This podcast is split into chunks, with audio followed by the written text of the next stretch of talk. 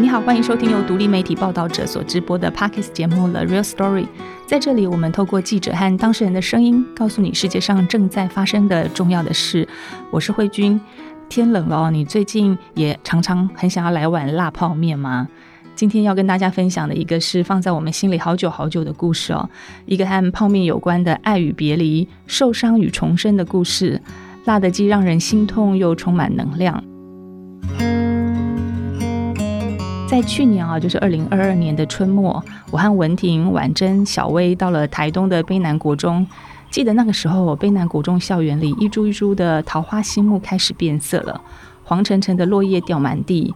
虽然诗意，却让人误以为好像到了秋天。一般树木都是入秋之后才开始换叶，桃花心木的时序却是逆行，春天就面临了生命的蜕变，就好像是我们那天采访的女孩李敏轩的生命写照。那时她刚从卑南国中毕业，进入了台东女中。她也在青翠之春的年纪哦，就经历了最严酷的生命打磨。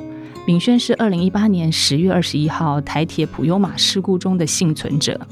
大家都知道那场意外不幸地带走了十八条生命，其中有五位是卑南国中的师生哦。他们因为到韩国交流的时候回台湾，搭上了这一班事故列车。火车出轨的前一刻，敏轩和另三位同学还一起在玩扑克牌，一起聊天。一秒钟之后，四个人中有两个人青春永远暂停哦。敏轩是幸存下来的那一个，但他肋骨断裂，背部、头部和脸部都有严重的撕裂伤。醒来之后，他的记忆里再没有2018年10月21日事发的那一刻，他怎么都想不起来当下的状况。但是他到现在都没有忘记。车祸中没有醒来的好朋友幼珍。事发之后，他除了努力复健，也接受艺术创作营的课程，花了足足三年的时间，在卑南国中、台东大学儿童文学所和出版社陪伴和鼓励之下，写出了《辣泡面好辣啊》这本书，并且由漫画家阮光明把他的文字转化成漫画，日前终于出版了。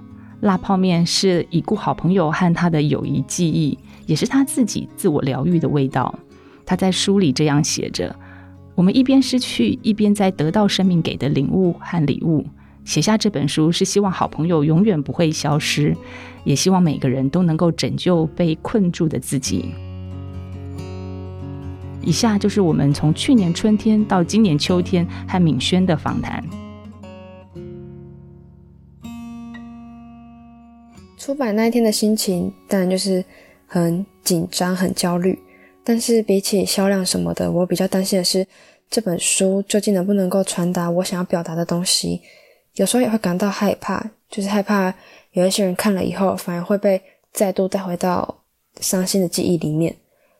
呃，其实这本书的出版时间，因为离原本预期的时间有再延后一点，我自己的心境也在这段期间里面，随着长大嘛。会有一些心情上面的不同，然后中间其实有很多次是希望可以停止的，因为就是自己会有点害怕。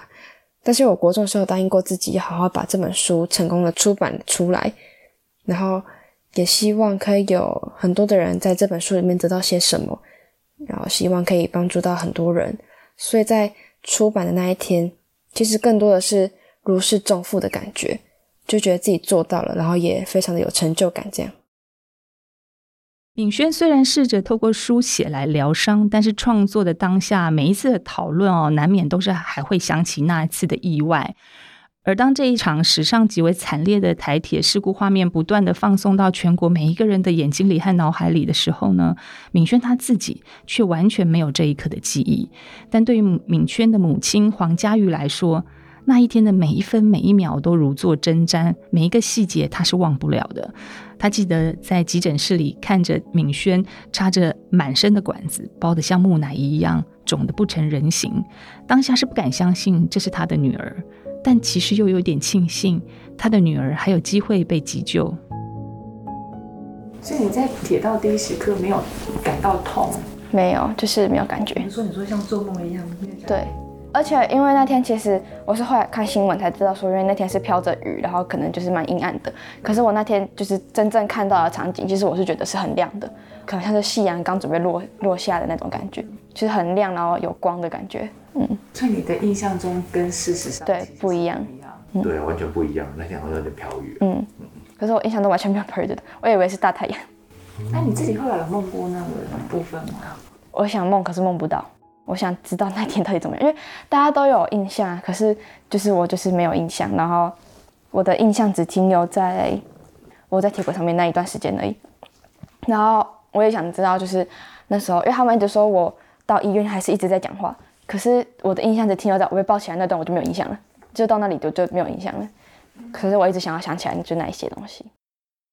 而且当天事情发生的时候是在四点多，对不对？嗯。然后我在想说，因为我们的群主，我们有一个交流群组啊，就是校长啊，还有那些同学的家长都在里面。然后就有看到一个学生在传哦，他说：“哎，我们的车子出轨了，但是都没事。”他说他们人没事。那我心想说人没事那好啊，嘿，我就开始打他的手机，就发现他手机没有通，我打超久，我就站在那个门口打超久了。后来我就跟爸爸讲说不行，你也帮忙打。我我说我打很久了，换你换你帮忙一起打。打了以后都没办法接通，我就觉得有点怪。我在群组里面问我说，可是电话没有人接，如果人都平安，他电话怎么会没有人接呢？嘿，然后群组里面我等了好久都没有回应。五点多我开电视，就出轨的画面开始就陆陆续续可能有有报道就出来。嗯，那时候爸爸还上班，还说赶快跑去办公室请假。嗯，然后我们就开车就沿途上去。九点多的时候好像开到哪里啊？九点多好像在花莲和平那边，快十点。学校有一个老师也是随行的老师，然后就有传赖在群组，然后就说有看到那个有一个吊饰，他说有没有家长认识这个吊饰是谁的？我一看那吊饰，那爸爸买给他的。当时很流行，那学生都会挂一个链子，然后可能有一个什么图形，然后下面可以吊手机。啊，手机不见了，可是那吊饰还在，嘿，猫头鹰的吊饰。啊，然后我就说是我们家女儿的，我说老师可以打电话给我吗？哦，老师当时就另外跳出去私人的赖里面，然后传了他的内裤，然后说说嗯，妈妈，妈妈，我请问一下，这个是敏轩的吗？我说因为我不记得太多了，我不记得。我说那有没有上衣？那他就拍了一个上衣，我我看到上衣，我就我就整个都冷掉，因为上衣全部都是血。嗯嗯，哎呀，然后我就说那就是我们轩轩的，哎呀。而且你知道吗？我去那个罗东博爱医院看到他的时候，已经半夜一点多了。嗯。然后因为当时老师跟我讲说，已经到加护病房，叫我直接上去加护病房就可以看到他了。嗯。我进去加护病房的时候，说我是李敏轩的家属，然后我要进去看他包的像木乃伊一样。然后我就跟那个护士讲说，这不是我们家的孩子。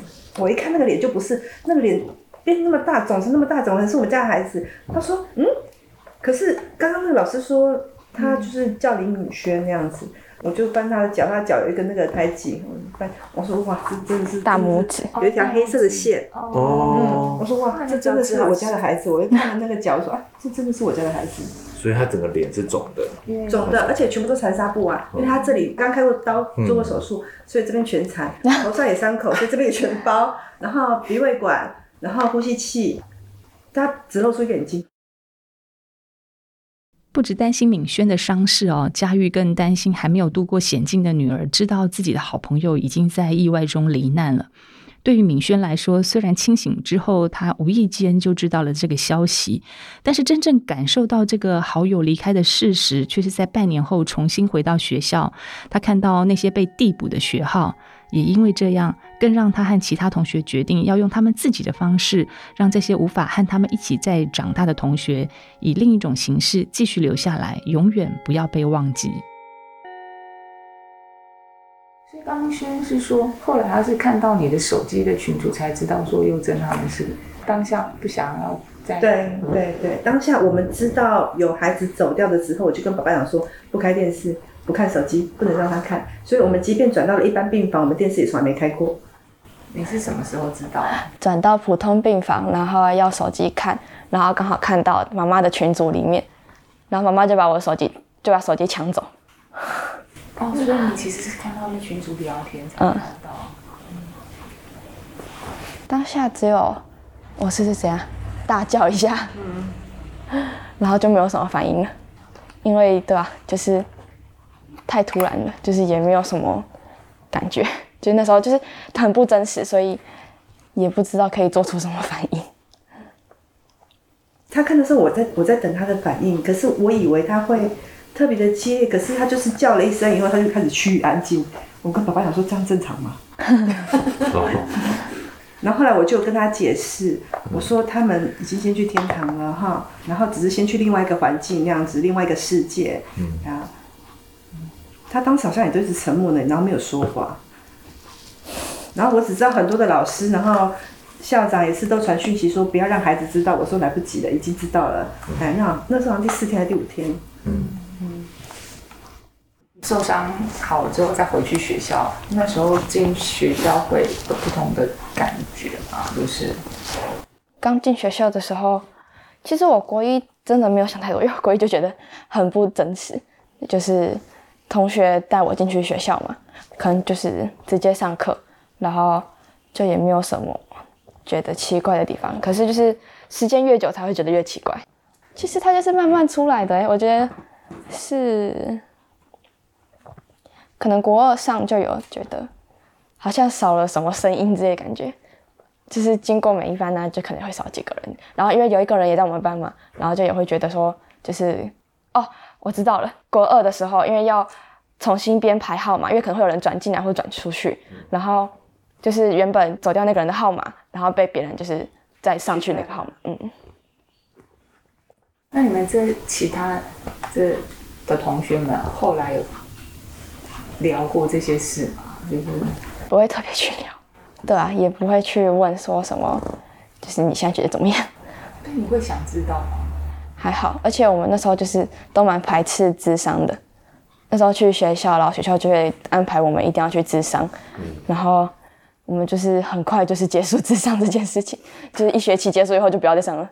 就是觉得比起智商，也有时候我们就是自己去聊天，反而会就是虽然我们也不常聊，可是就觉得有时候跟朋友讲就可以了，就是不用再去透过别人。嗯哼，对。那你们跟朋友会讲到讲到什么程度，或是说，其实我们都是讲的淡淡的而已，就也不会特别深深入去讲这件事情。我觉得唯一一次讲的比较深的，应该是快要毕业的时候，因为那时候就是因为疫情嘛，然后我们就没有毕业典礼，然后我们就是会在讯息里面，然后讲说他们没有一场毕业典礼很不公平，可是又没办法，然后就是讲的比较深入，而而且我们有跟校长反映，就是我们就是直接说，就是我们希望他们三个，就是走掉的三个，也可以有一场毕业典礼，就是我们从国一的时候就一直很希望说。毕业典礼那天可以把他们就是也一起加在我们毕业名单里面，然后可是后来又因为没有毕业典礼，所以就是还蛮失望的。可是那又没有办法，因为疫情的关系，嗯。呃，有毕业纪念册吗？有，有特别有放上有有都有放，嗯。因为我们刚好是二三四班，然后都有一个走掉，所以我们就二三四班都会放他们的照片，嗯。嗯，所以其实代表大家其实都没有忘记他。对。只要有人记得，他们就会以另外一种方式永远活着。这也是敏轩决定为自己的好友写下《辣泡面》这本书的动力。在台铁事故后，卑南国中一直希望能够为孩子多做些什么，最后找到了台东大学儿童文学研究所副教授游珮芸老师，办了一场为期四天的“飞翔的可能”乘以一千平方的艺术创作营哦。那营队也邀请了视障的钢琴家黄玉祥、快乐鸟故事剧团的团长曾秀玲等人，和这些孩子们来分享互动，也让参与的学生分组讨论，来创作自己的故事哦，从创作中去疗愈自我。敏轩说，他很快就想到以辣泡面为主题，因为他和好朋友幼珍从幼稚园就认识哦，国小、国中都在同一个安亲班。点心时间的时候，两个女生常常会一起去吃泡面。幼珍爱吃辣，敏轩却不敢。两个人一起尝试把泡面做成不同的调味，辣度也一层一层的加上去。过程中，他们的友情也因为这样逐渐升温。我听过一句话，然后他说。只要大家都还记得，那他就不算死。所以就是感觉就是我们只要记住他们三个，他们就会永远都活，就是存在这个世界里面。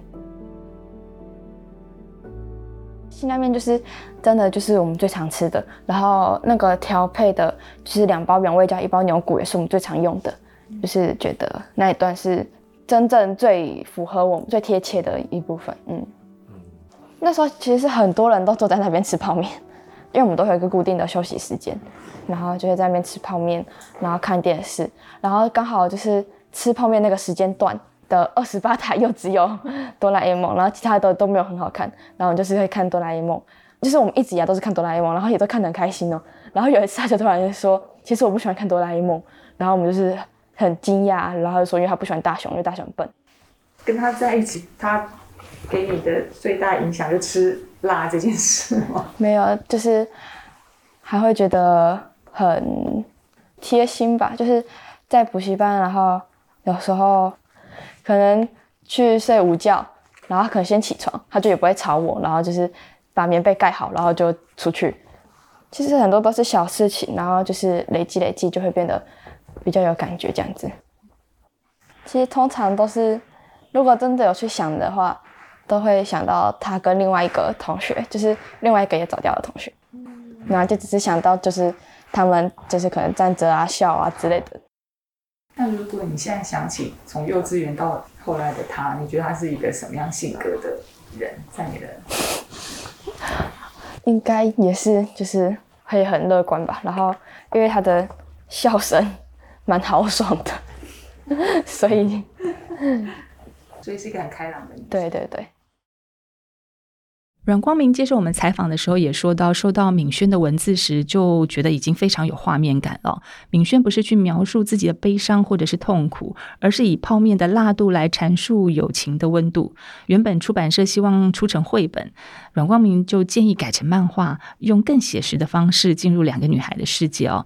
促成敏轩创作的营队主办人啊，尤佩瑜老师认为，敏轩这本书是台湾儿童文学创作很珍贵的形式，是由青少年用自己的语言说出自己的生命伤痛。其实我开始是看他的，最早他们是有他自己有一个本手稿，然后他自己也有画，我觉得那一次是最纯真的啦，看的时候就会比较打动。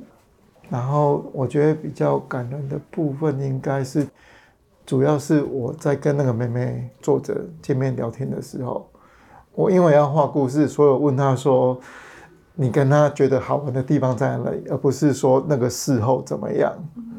对，我就问她的那个过程，所以她说：“哦，他们就是只要下课，然后老师带他们去那个超市，或是全家，或者是全联买泡面啊，回去之后。”然后吃完，他们就是可能吃一次，他们会去玩枕头战，或者是说，反正就那边小女生会玩一些，然后或者是说躺在那边一直聊天发呆。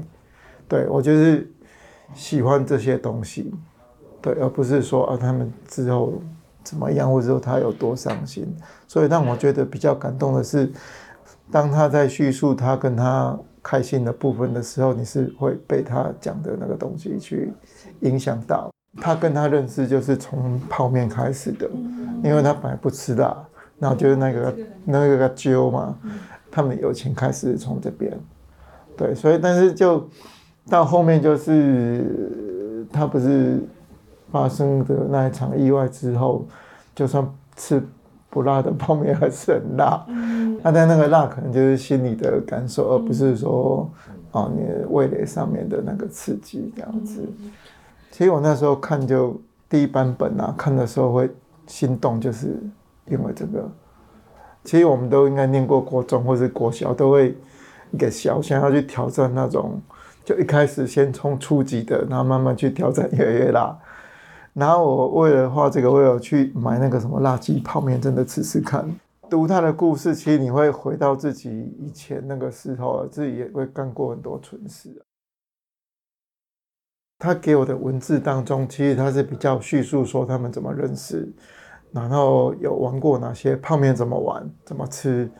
我觉得这种东西就一定要演出来，而不是说哦一张图哦就几个字就了结。我觉得一定要过程，而且当中有一段我觉得比较深刻，就是说他不是有一次在看那个小叮当哆啦 A 梦，然后大雄就很笨嘛，然后其实那个。另外，他的同学就说他不喜欢大雄，因为他很笨，因为很迷糊这样。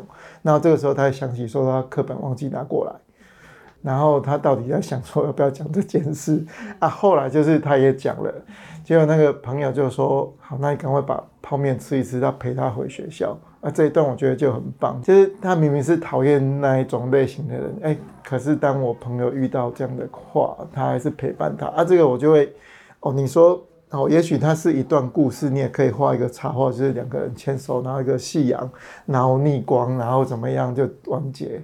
可是我觉得这个过程就不见了，我觉得那个必须要演出来，我必须要用漫画的方式，我没有办法用绘本，因为好多重点。吃泡面的时候吃一吃，他说忘记带，他一定会很囧啊，那个表情，然后闷住，到底要不要讲，那个都有戏。或是有心境，你你无法说用文字去带过，所以我就说啊，那我就可能重新要分镜，所以本来可能他给我的篇幅是二十几页、三十几页，后来变成六十几页。对，真的人在看东西需要，就是必须要用那种分镜去堆叠，而不是说，嗯，绘本一格，除非说哦，他今天讲的一件事是很简单的，或者是。呃，有哲理的哦，那可能就可以用一个大家去各自体会。但是他讲的是有故事性，故事性就很难去用一张或者是一幅插画去代表。然后我也觉得，哎，用分镜的方式，不管是读者或什么，就比较能进去那个世界。那你觉得这个作品跟你过去，因为你这几年的创作真的很丰沛啦，就是有跨界的啊，或什么，嗯，你觉得跟你自己的作品中，它有比较不一样的？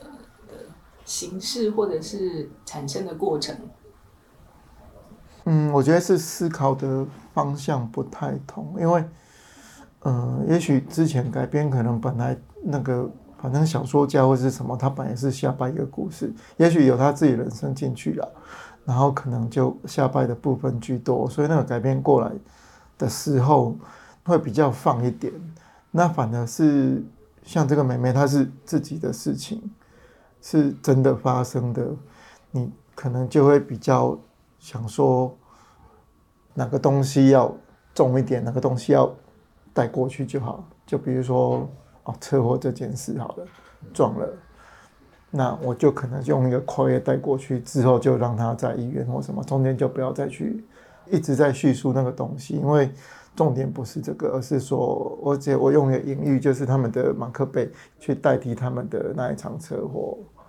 啊，破掉了这样子，或者呃，我就不想去画那种太血腥啊，或者是火车，好像真的，因为我第一次画的时候是上面是画火车，本来是画火车，然后杯子破掉，火车断两截什么啊，但是我觉得嗯，这样又好像太又太直接，对对，太刻意，所以我又改一个版本，就是哦，两个杯子，一个是代表他，一个是谁啊？两个杯子一起破，只是说一个没有办法再回来了。一个可能只是哦，一个缺口断了，就刚好那个妹妹这边是受伤的嘛，就用这样去代表就好了。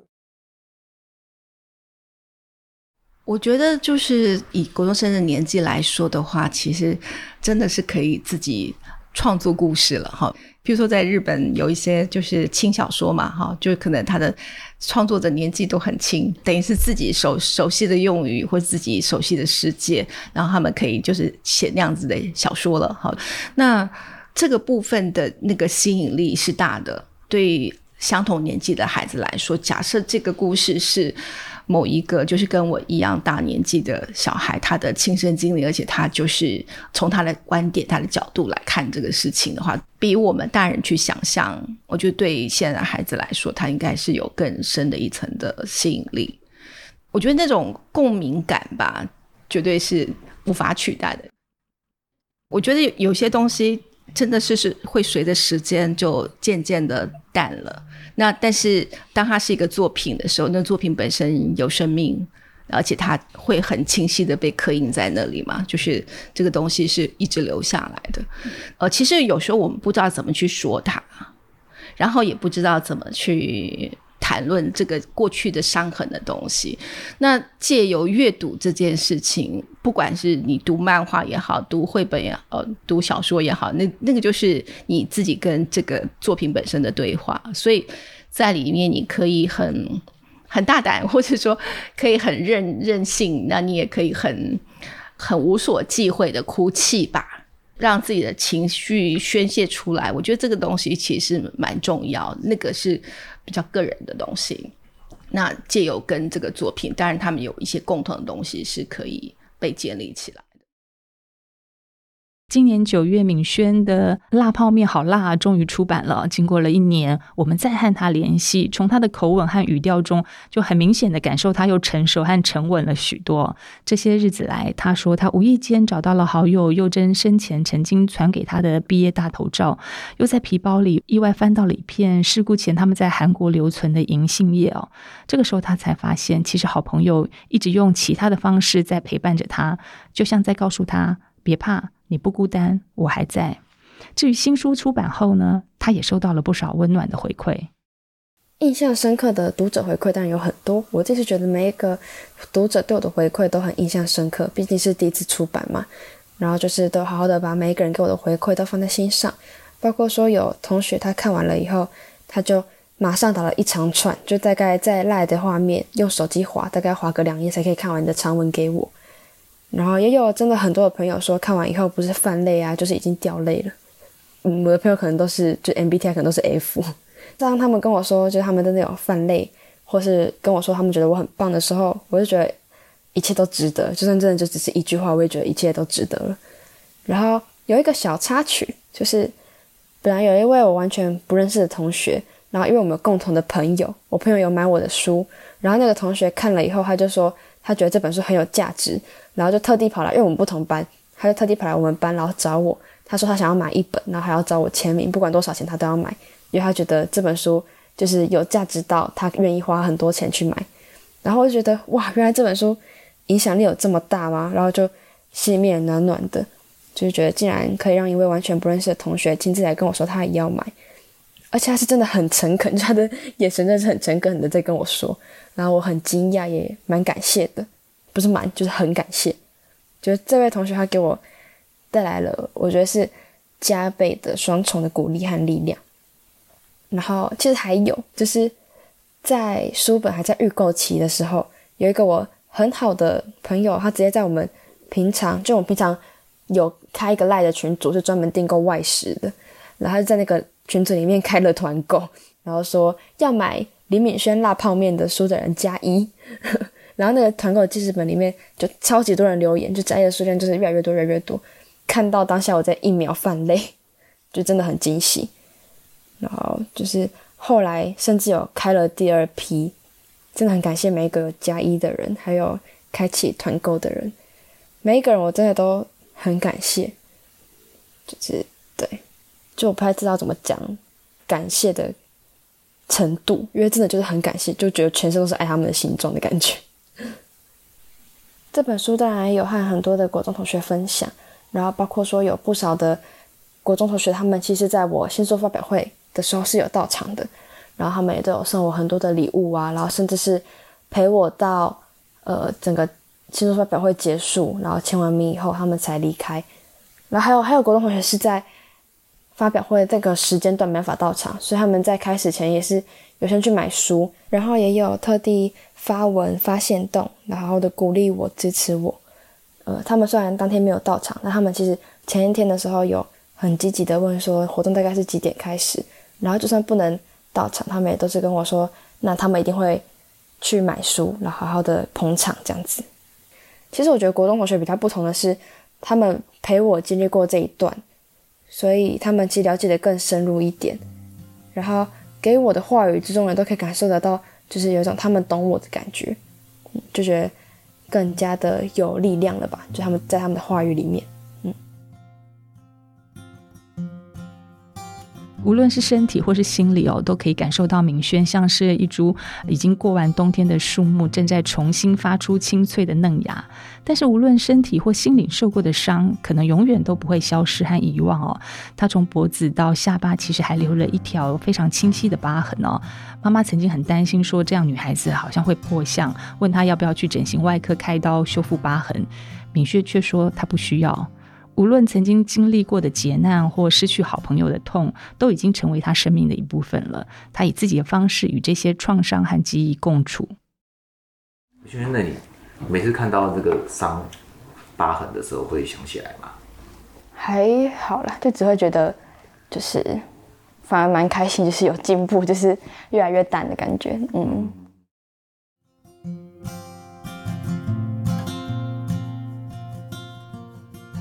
以上就是今天的节目内容。希望这个冬天你在吃泡面的时候，都能知道每一天都有不同的人在面对自己生命的挣扎跟挑战。如果你喜欢这期节目，或者节目对你有帮助的话，除了分享给更多人知道，你也可以到报道者的官网捐款支持我们。谢谢你的收听，我们下次见。